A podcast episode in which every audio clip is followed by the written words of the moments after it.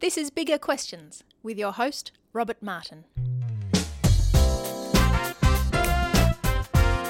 Welcome to Bigger Questions, recorded live in the city of Melbourne. Today's show is a special one because we're recording live outside in front of the State Library in the heart of Melbourne at Autumn Fest, a celebration of hope and music live on stage in the city of Melbourne. We're exploring some of the big questions asked by people on the streets walking past us here today. Today we're going to ask four big questions to four different guests. We're asking, can we trust the Bible? What about miracles? What about other religions? And why is Jesus so important? They're all big questions, and we have some terrific guests who'll each have about six or seven minutes to confront each of these questions. Now, our first big question today is about the Bible. Can we trust the Bible? Isn't it full of misogynistic fairy tales? We're asking this big question to Gillian Asquith. Gillian lectures in New Testament and Greek at Melbourne School of Theology. Her areas of interest include the transmission of the text of the New Testament and biblical archaeology. And she joins me now. Gillian, welcome to Bigger Questions. Thank you. Now, so Gillian, what are we to make of the Bible? Because famed atheist science fiction writer Isaac Asimov once said, properly read, the Bible is the most potent force for atheism ever conceived. So, how do you respond to Asimov? Is the Bible really that bad? Well, that's a provocative quote, isn't it? And It I'm, is. I'm going to give a provocative answer. So, I would contend that the Bible, improperly read, may be a potent force towards atheism, but if we read it properly, then it speaks very powerfully to us, even as 21st century readers today. So, if we approach the text of the Bible with our 21st century expectations, we're going to see it as violent, misogynistic, but we need to approach it with, with the, in the shoes, or should we say maybe in the dusty sandals, of the original audience. And we need to understand that it was written to a culture very different to ours. Now, God chose to reveal himself through those ancient cultures. But when we um, view what is said in there through the lens of those ancient cultures, then we're in a position to be able to see what it says to us. And it actually speaks very powerfully to us as 21st century readers. So let me give you an example. Yeah. So, for example, in the Old Testament, uh, God gives a whole lot of laws to the nation of Israel. And we read those and I think, oh, there's so much detail in these, they're not particularly relevant. What on earth are they all on about? Well, when we compare those laws with other ancient near law codes, we find that God was revealing himself in a way that, that showed Israel to be a completely different to the other nations. So, one set of law codes says that if you wrong somebody, the punishment actually depends on the social status of the person you've wronged. Uh, and somebody much lower down the pecking order in society, you, you're not, you're not going to have to have as much of a punishment if you wrong them. Whereas in the Old Testament, God says every human life is of equal worth. Everyone is valued. God shows no favoritism, and as humans, we're to show no favoritism. So the laws that God instituted for Israel were laws that treated everybody equally. Yeah. So actually revealed um, revealed God uh, i- i- in. Revealed the character of God in a way that if we just read the Old Testament uh, not on its own terms, we don't see that. Yeah. Maybe if I could respond by being a bit provocative again, because you were provocative to that provocative quote. Um, but some would say, though, that maybe the Bible doesn't treat people equally because it seems as though women are not treated as well as men. And in fact, so 19th century f- feminist Elizabeth Cady Stanton once wrote The Bible and the church have been the greatest stumbling blocks in the way of women's emancipation. So is that how you see it? I'm going to agree with half of that statement. I'm Right, going to yeah. agree with the half that says the church has been a great stumbling block um, for women's emancipation and the treatment of women over the centuries. But that's not how Jesus treated women. When we read the Bible, we see that Jesus afforded women a value and worth and respect that was unprecedented in his society. Uh, when we then come to other writings in the New Testament, writings by the Apostle Paul, Paul has been accused of being the greatest misogynist. But there are indicators in those books that Paul valued women as co workers enormously. For example, his book, um, uh, his letter to the Roman church, is his greatest theological treatise. He sent that letter to the Roman church with a woman. And back then, if you carried a letter to a group of people, you were the person who then read it out and you explained it. So Paul entrusted his most important piece of theological writing to a woman to explain it to a congregation on his behalf. Now, that's not misogynistic, is Right, it? okay. But there are still some confronting parts of the Bible. So then how do you handle them when you read them, Gillian? I- I put myself into the dusty sandals of the ancient readers, and I say to myself, what kind of a uh, what kind of a characteristic of God was this showing to them in their culture? Um, and what can I then draw from that for us in, in 21st century Australia? Yeah. Um, so it's a question of viewing um, some of those difficult parts of the Bible as, as paradigmatic for showing God's character Yeah. within a certain cultural context. So then how do you read it today?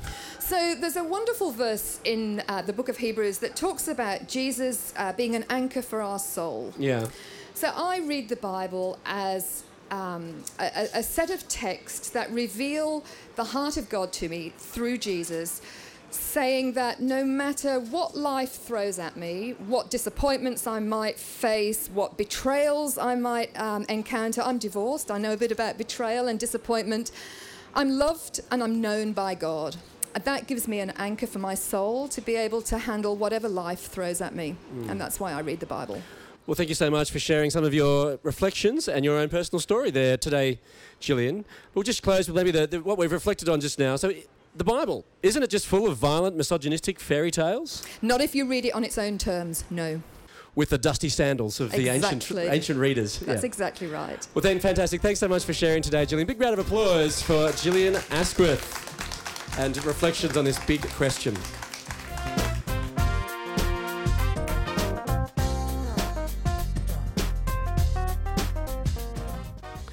Today's Bigger Questions show is a special one because we are asking some of life's biggest questions live outside at Autumn Fest, a celebration of hope and music in the heart of Melbourne.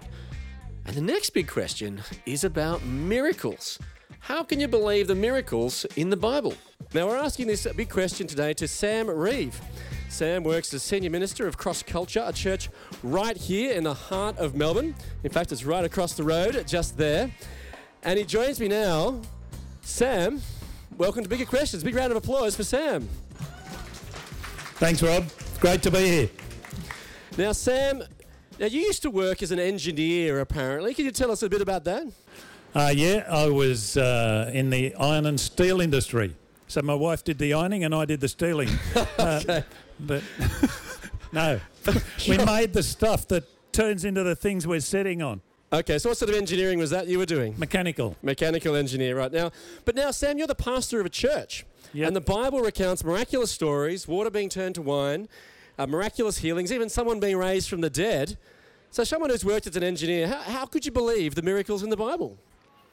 I know plenty of engineers who wish they could turn water into wine, uh, but um, uh, yeah, how can I believe that? I, I, I can believe it in the same way that I can believe, say, um, well, Victoria's biggest engineering disaster 50 years ago, the Westgate Bridge fell down, Yeah. 35 people were killed. Uh, I wasn't there, but there are credible eyewitness reports of that. Yeah. And uh, that's why I believe that it happened. And there are credible eyewitness reports of the miracles of Jesus. Yeah. So, for example, when he walked on water, there were 12 witnesses. And they wrote about it. Yeah. And there were people still living who could have refuted what they said, but they didn't. Yeah. But surely there's a difference, though, between a bridge which is falling down, which is something that we've, you know, is part of our everyday experience, and then, you know, miraculous things about walking on water and um, water being turned to wine and so on, though. Surely there's a difference in the type of thing we're talking about? There's a great difference, and, and that is, and the people at the time recognized it. When Jesus performed his miracles, they were freaked out. They- Yeah. when, the, when the disciples saw him walking on water, they said, Who's this? and, uh, and most of them concluded that he's not like us, even though he's human. Uh, he's the Son of God. Yeah. So even the bloke that uh, was in charge of putting him to death on the cross said, Surely this guy's the Son of God when Yeah. he saw the way he died. So there was something different about the way that Jesus worked. But so, and I suppose you are saying, though, that uh, there was credible accounts of these Yeah. miracles, even though they were rem- remarkable. But would you say that, though, people in the ancient world were just a bit more gullible, perhaps, than today, and they would just believe anything?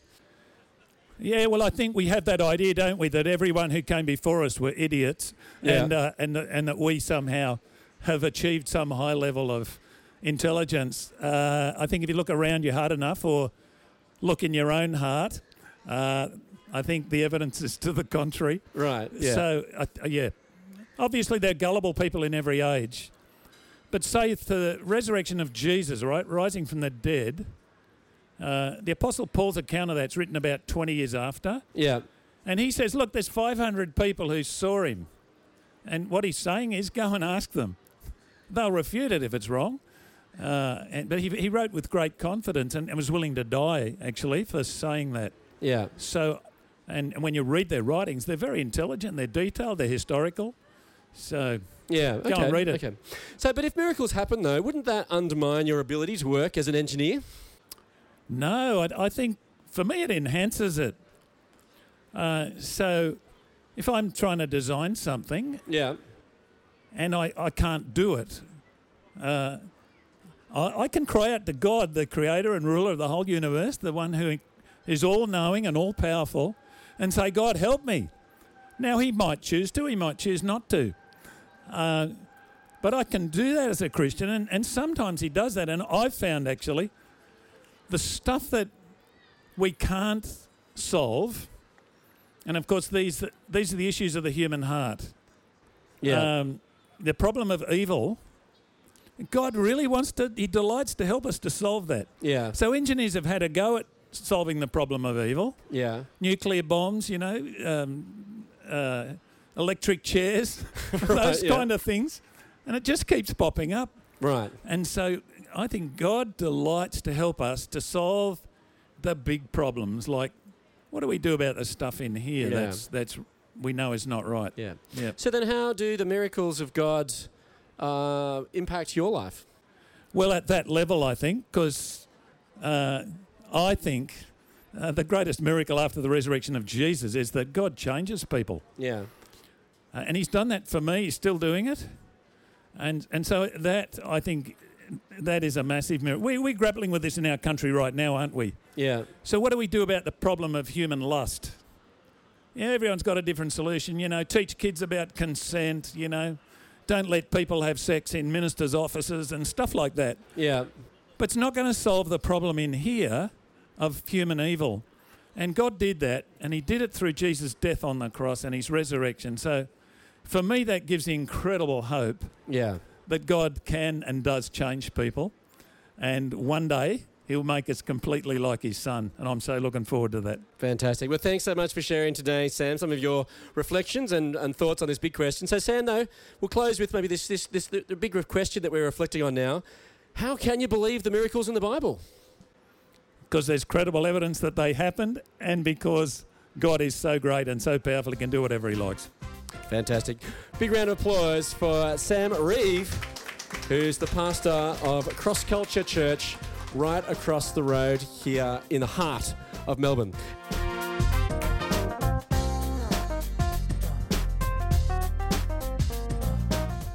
Today's Bigger Question Show is a special one because we're asking some of life's biggest questions live outside at Autumn Fest, a celebration of hope and music in the heart of Melbourne.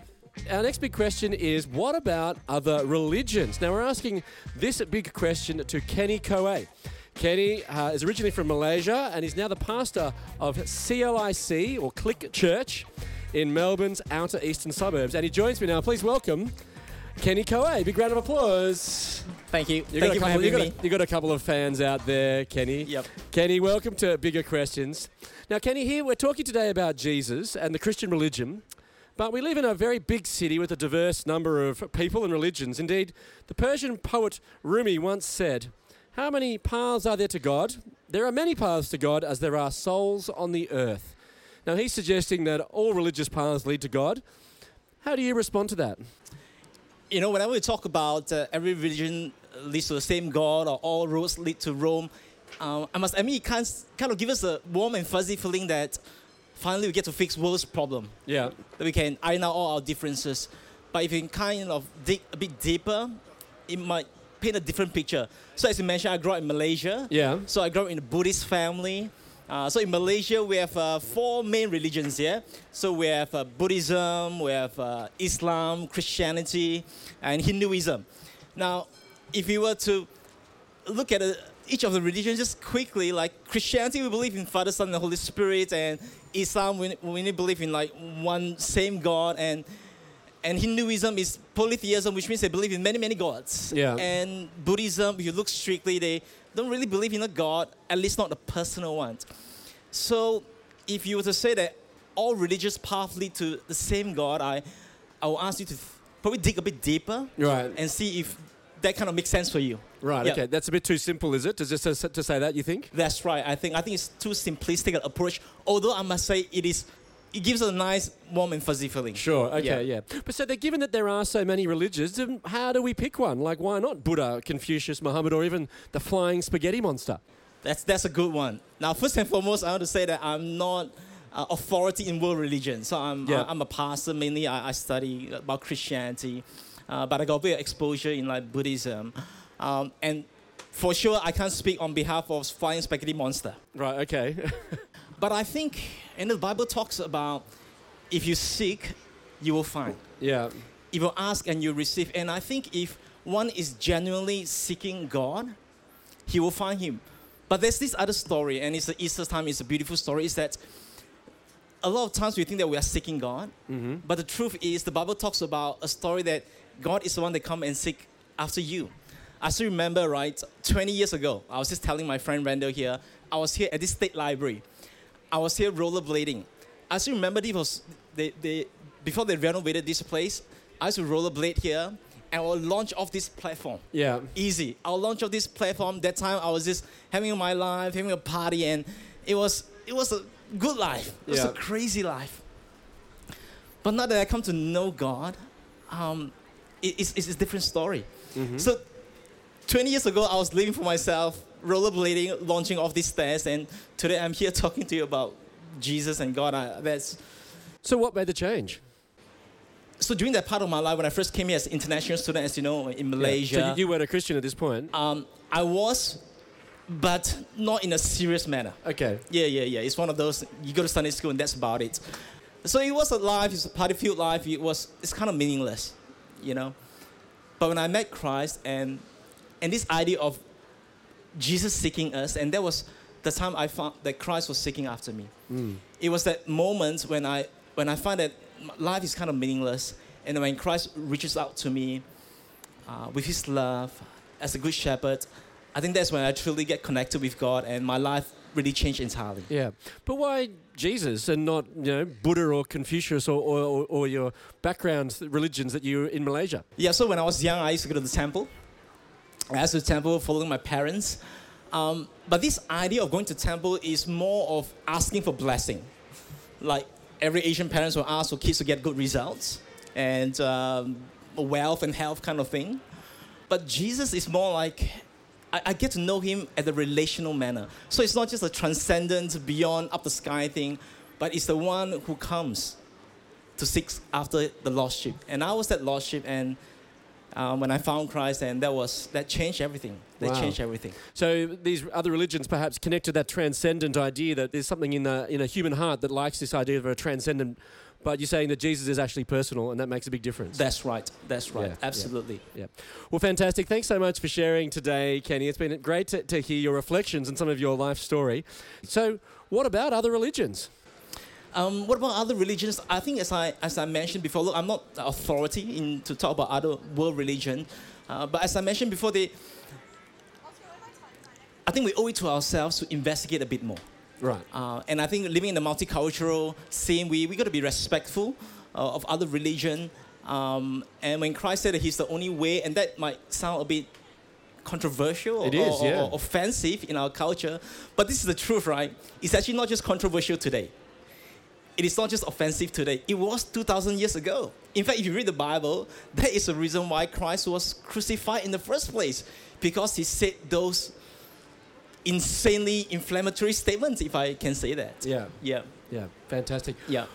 Uh, It was controversial then, controversial now. It is controversial now, but, but it's, but it's worth following. that's right. And, and you know, truth sometimes can be uncomfortable, can be controversial, and as parents, you know, sometimes we talk the truth with our children, it can be confronting, but nevertheless, yeah, it's still the truth. Fantastic. Thanks so much for sharing today, Kenny. Big round of applause for Kenny Yep, thank you. and his, his big question.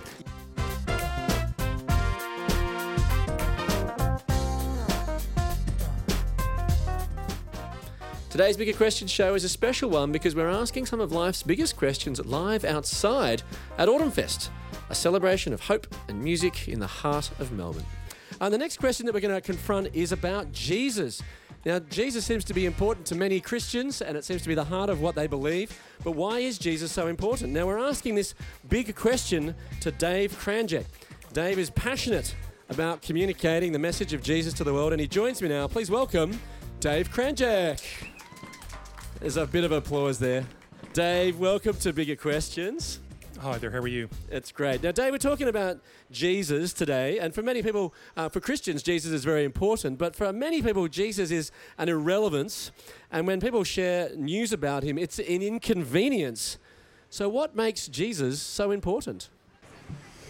Well, probably the best way that I can explain it is I remember growing up as a growing up as a child and in a normal traditional European home and and um, it, it was it was a good home. It was a good home. There's a lot of things I can kind of point the finger at and but I was I was in one sense my parents took care of everything that I needed. Yeah. But still there was an emptiness in my heart and in my life and I remember giving myself to every single thing that everybody said, "Hey Dave, check this out." Dude, this this is this is so good. This will make you so happy. So I threw myself into the party scene. You know, growing up in Canada, uh, I threw myself into all, all, with all my friends. I wanted to be a biker, so I had the long hair, had the earrings, got the tats, Yeah. got the motorcycle. You know, and then I would I loved singing, so I loved bodybuilding, loved martial arts, and I started to give myself to absolutely everything because for some reason, there was a lot of things I was doing on the outside that was kind of tickling the skin, feeling good, but my heart was empty. So people would see this external character, but I was still miserable on the inside. What do you mean by you were empty on the inside? Like, surely you had a pretty uh, full and interesting life? I, I, I did a lot. I did a lot. From the outside, people would say, dude, you're doing everything. And uh, in one aspect, I was, but everything that I was doing, I was doing because there was just this. I don't know. It just it just never got past this the surface layer of my skin. Yeah. Every time I wake up the very next day, I'd look in the mirror and I was just miserable. No matter what I gave myself to, no matter what I did, I was just empty and, and miserable Yeah. inside. So, what changed? Well, I, I came out to Australia in 1996. Yeah. And I remember somebody somebody met me one day in in, in uh, the CES. I was looking for a job, and he said, "Hey, listen, I just I want to tell you about Jesus." And I'm like, "Oh, dude, I'm just not interested in religion. I'm just really not interested in this stuff." And uh, he said, "Just just just come out." So I, I went out to a message, and there's this evangelist preaching, and everything that he said was literally dealing with my heart. He said that Jesus died for you. He said Jesus died to give you hope. Yeah. Jesus died so that in him you can have life. And, and I didn't understand what that meant. That completely revolutionized me. What do you mean life? We are living life. We, we live a life and then we die. That's life, right? Yeah, yeah. But it, it wasn't because no matter what I gave myself to, it just never filled that void. So did you believe him when he said, like, did you kind of believe this could even be possible? That, or is he just sort of, you know, this is just saying words, meaningless words about Jesus that, you know, he can offer your life? Yeah, sure, right. Uh, in all honesty, I, I kind of thought this didn't make any sense to me. Like I, I I grew up having a bit of understanding of religion, and I'm like, this thing is not for me. So when when the scripture says that Jesus is the way, the truth, and the life, I'm like, I don't I don't get that. What does that mean? Yeah. You know, so it was interesting. I was confronted for the first time with eternity. If I died at that moment, I was 21 years old, and the question that was asked me, Dave, if you were to die today, would you go to heaven? Yeah. And I'm like, I, I just don't know. I don't know. And he, and, he, and he took me through some of the scriptures, and I realized that if I died not being right before God, not, not making my life right before God, in other words, recognizing that I'm a sinner in the need of a Savior, and I died, then I wouldn't go to heaven. And the Bible said I would have ended up in hell. And that petrified me. I was like, no, that can't be the case. I haven't done anything wrong. What have I done wrong? Yeah. And so, so uh, you were scared at this particular point. So what, what did you do? Well, at, at that stage, he, he simply said, listen, if, if you know that you're not right before the Lord and you want to give your life to Jesus Christ, come down and I, I just want to pray with you. And the Bible says that if you, you believe in your heart that Jesus died for you and you confess that with your mouth, you shall be saved. And I, put my faith and trust in Jesus Christ at 1996, and I was 21 years of age, I didn't know all that I was doing. And Jesus Christ, at that moment in time, touched my life in such a powerful way and changed me. And for the very first time in my life, I had this overwhelming hope that just got a hold of my life. And, and if there's anything I can share with anybody that's here in the sound of my voice, and the things that I hear so often now with the teenagers nowadays, if there's no hope. There's no hope. We hear about COVID, everything that's happening, and people go, there's just no hope. Well, Jesus Christ is hope. Yeah. In Christ, there is hope. So, so how did your life change? Uh, my, my life changed dramatically. Yeah. All of a sudden, everything that I was giving myself to for the sake of trying to fill that void, it just didn't need to be done. There, there was all of a sudden, there's overwhelming joy that entered into my heart. The sense of forgiveness, that, that this weight and this burden in my life was just taken off my shoulders. Jesus forgave me of my sin. I've done so many things in my past, and all of a sudden, my heart was clean. My, my mind was clean. I was forgiven. And I felt whole. And that was liberating for you. I was I was liberated in Christ. Yeah. Well, fantastic. So much to, it's been fantastic to hear your story to you today, Dave. I'm going to close with the, the big question that we're going to ask you. So, then why is Jesus so important? Je- Jesus is so important because the Bible says it's appointed a man to die once. We're, we're all going to die. We live this life just but a moment, and then we will all die. We'll stand before God in judgment seat. And the Bible says it's at that stage it's heaven or hell. But Jesus Christ died for all of us. He died for you and for I. That if we put our faith and trust in Christ, He will give you life. Not only here, but everlasting life. He will forgive you of your sins, and heaven will be your home. There's hope, There's hope. forgiveness, and peace. Hallelujah. Amen. Yeah, fantastic. Well, thanks so much for sharing today, Dave. It's been wonderful to hear your story. Big round of applause for Dave Kranjak as we've asked today's big question. Thanks very much for that, Dave. So, thanks for joining us for our special four in one Bigger Questions show at Autumn Fest. And let me leave you with some of the Bible's answer to these big questions, something that Dave Kranjak just alluded to in his reflections from John 14:6, where Jesus says, I am the way and the truth and the life. No one comes to the Father except through me.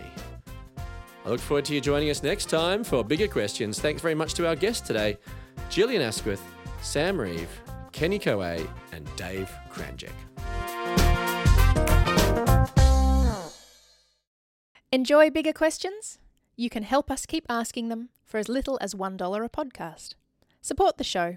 Go to patreon.com slash bigger questions.